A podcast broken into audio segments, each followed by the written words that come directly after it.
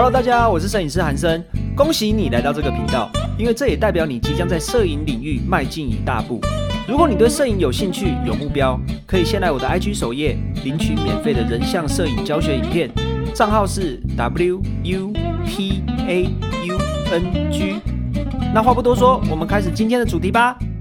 本周的频道呢，想要跟大家推荐一本摄影好书。其实我从学摄影到现在，买过的摄影书算是不少，不过大部分都是工具书。在早期学摄影的时候，常常会买一些摄影理论的书啊来翻，然后来学习。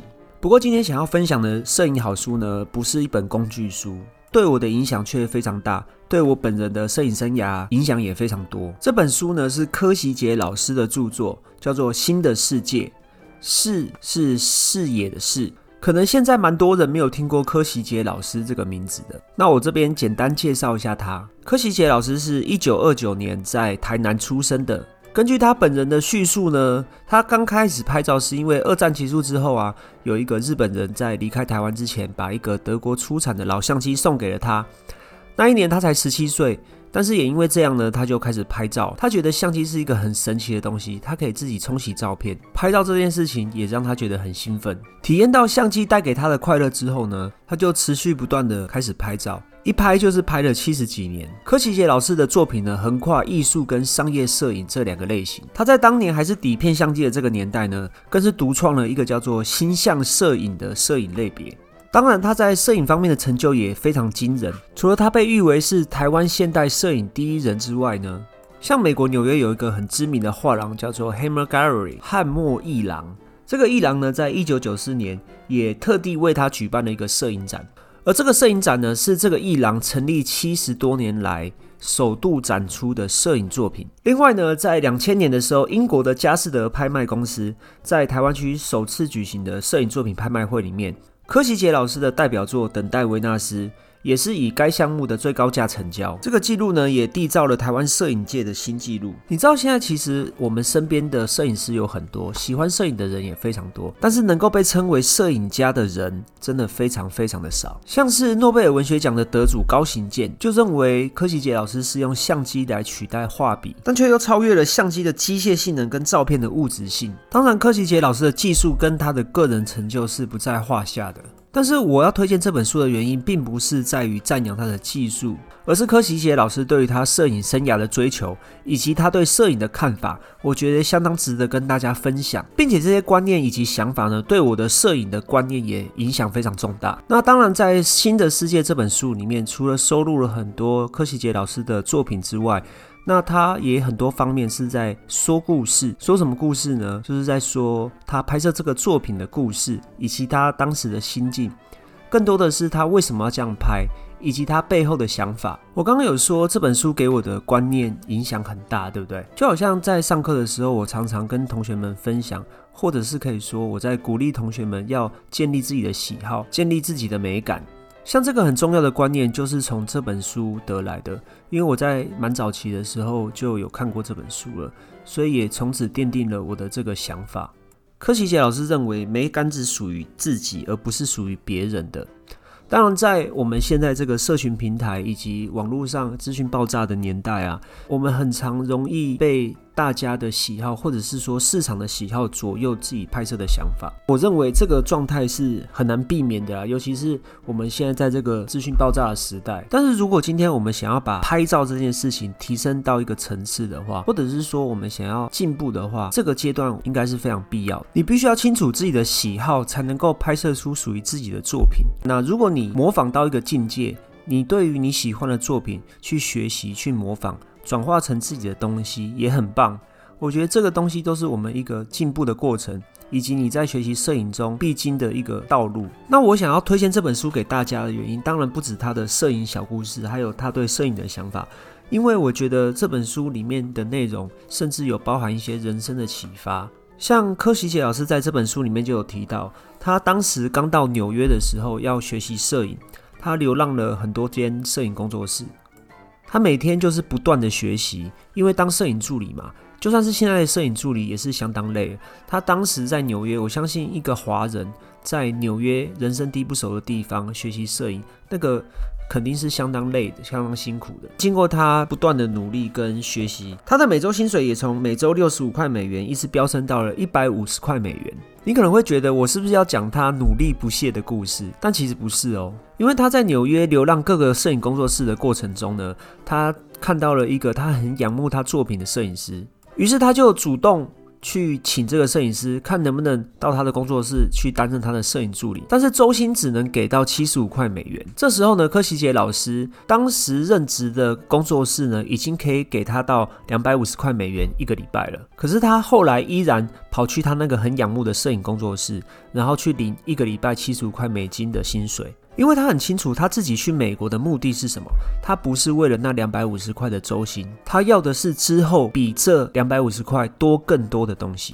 所以我们可以知道，有时候在事物的价值上面，不是表面上的金钱或者是价格可以衡量的。而且柯奇杰老师也不拍，他觉得他没有办法赋予他灵性跟生命的作品。因为通常你可能觉得一个好的摄影师应该是什么都能拍才对，甚至也有很多人觉得摄影不过就是拍拍照，然后不知道其实摄影有分不同的领域。那不同的领域也会有不同的诀窍。那刚入行的摄影师，也许你已经有一些经验了，那你对相机的掌握也有一定程度的了解。如果有人找你拍照，通常都会接啦，因为有钱赚嘛。大家都觉得说，诶，这是我可以赚到的钱，我就先赚再说。但是以我本人亲身实证呢，这样子一来，不仅会扼杀你的职业生涯，而且你的作品会变得参差不齐。像柯奇杰老师在书里面也有提到，像《国家地理》杂志的质感当然是很好的，而且对方也给了很优渥的薪水。但是柯奇杰老师他的拒绝的理由也很简单，因为《国家地理》杂志要的是记录式的照片，不符合柯老师的风格，所以双方的创作理念就没有办法契合。但是如果转换到现在呢？其实以现在的摄影环境或者是市场来说的话，我相信大多数的摄影师都还是会为了五斗米折腰啦。何况是这么大间的杂志主动找上你，还给了优渥的薪水。像柯喜杰老师这样的状况呢，是你已经准备好，你也有才华，那对方的风格不符合你的风格，所以才拒绝他的案例。但是其实，在现实生活中，有蛮多机会会找我们的。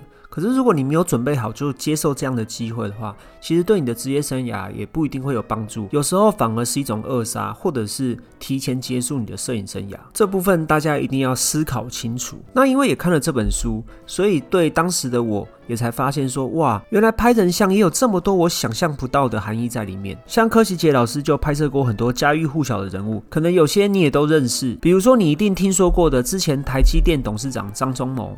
还有作家三毛啊，还有辜政府董事长啊，这些你可能都听说过。但是就这本书，我看到柯奇杰老师他在叙述他在拍肖像照里面的做法。其实，即便我已经接触商业摄影这几年了，对于拍摄肖像照或者是说形象照这一类的照片类型，也有一些经验。我再重新翻这本书，我都会觉得说，哇，原来拍人像照要下这么多功夫啊！像这本书里面就提到，柯奇杰老师他在拍一个人像照至少会花三个钟头。他说他不管是拍福特的总总裁也好，或者是张忠谋董事长也好，他会尝试着慢慢把对方拉近，然后让他放松，渐渐的让他回到他真正的自己，最后才会拍摄。那什么样才是他真正的自己呢？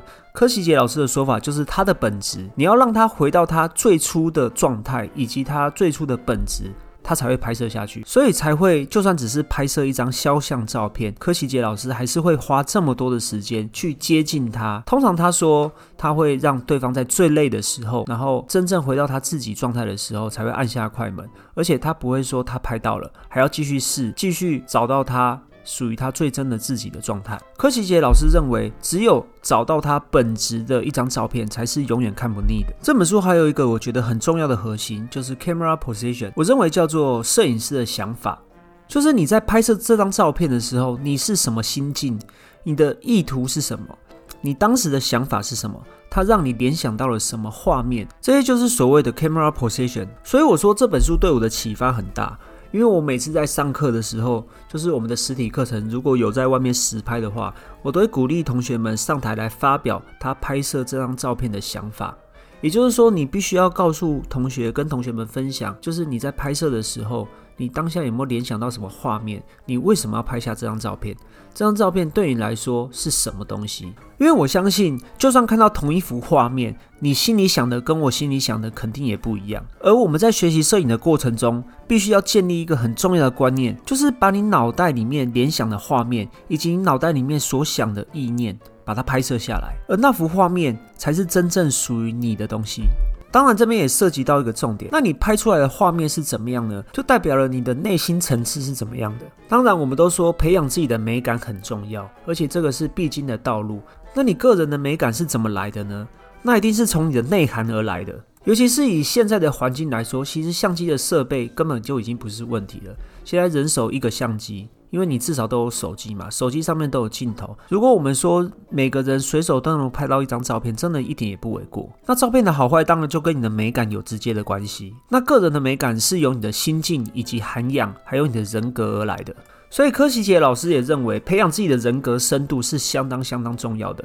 如果你的心没有内涵，你的人格没有深度的话，就算看到自然美景，你也不会对它有感知；就算它就在你面前，你也不会感受到它，或者是说发现到它，进而把它拍摄下来。所以，也许你身边也有常常发生这样的趣事，比如说我们摄影师看到的东西跟一般朋友看到的东西很不一样。当然不是说你有阴阳眼呐。而是我们常常会透过镜头或是自己的眼睛，发现到一般人看不到的美。所以像我就常常有朋友跟我讲说：“哇，你怎么会看得到这个东西？你怎么会从这个角度拍到这个东西？我怎么没有发现到？”常常会有这样的状况发生。这本书还有阐述一种概念，我觉得相当的棒。就是柯奇杰老师觉得要在框里面寻找一份宽。柯奇杰老师把眼睛比喻成一种框，也可以说是我们相机的观景窗啊。他说，如果这个是一种框的话，那我们用心去体会，就是一种宽宽度的宽。他说，我们必须先用眼睛去框住对方，然后找到最美的角度。然后再用心去寻找跟这个人之间最好的相处之道。那这个方法呢，就是用我们眼睛的框去用心体会美的角度的一个宽。那这个方法呢，其实我到现在都还一直持续的在尝试，一直持续的在使用，并且在上课的时候跟我的同学们分享，并且传授他们这些方法。我觉得这个方法是需要时间去磨练，然后去练习的，但是同时也非常的受用。那本周的摄影好书推荐就到这里啦。这本书是由大块文化出版社于二零零六年出版的《新的世界》。如果大家有兴趣的话，记得可以买来看一看哦。如果你想要学到更多摄影小技巧的话，可以先到我的说明栏或者是我的首页去领取我的免费人像摄影教学影片哦。当然，也欢迎你加入我们的摄影社团。你可以在脸书搜寻“韩生影像摄影学院”。我们每个月都会固定在社团里面举办主题交流活动，让大家实际依照这些摄影主题去做分享以及练习。我们期待你跟我们一起交流更多作品哦。那摄影师不尝试，我们下次见啦，拜拜。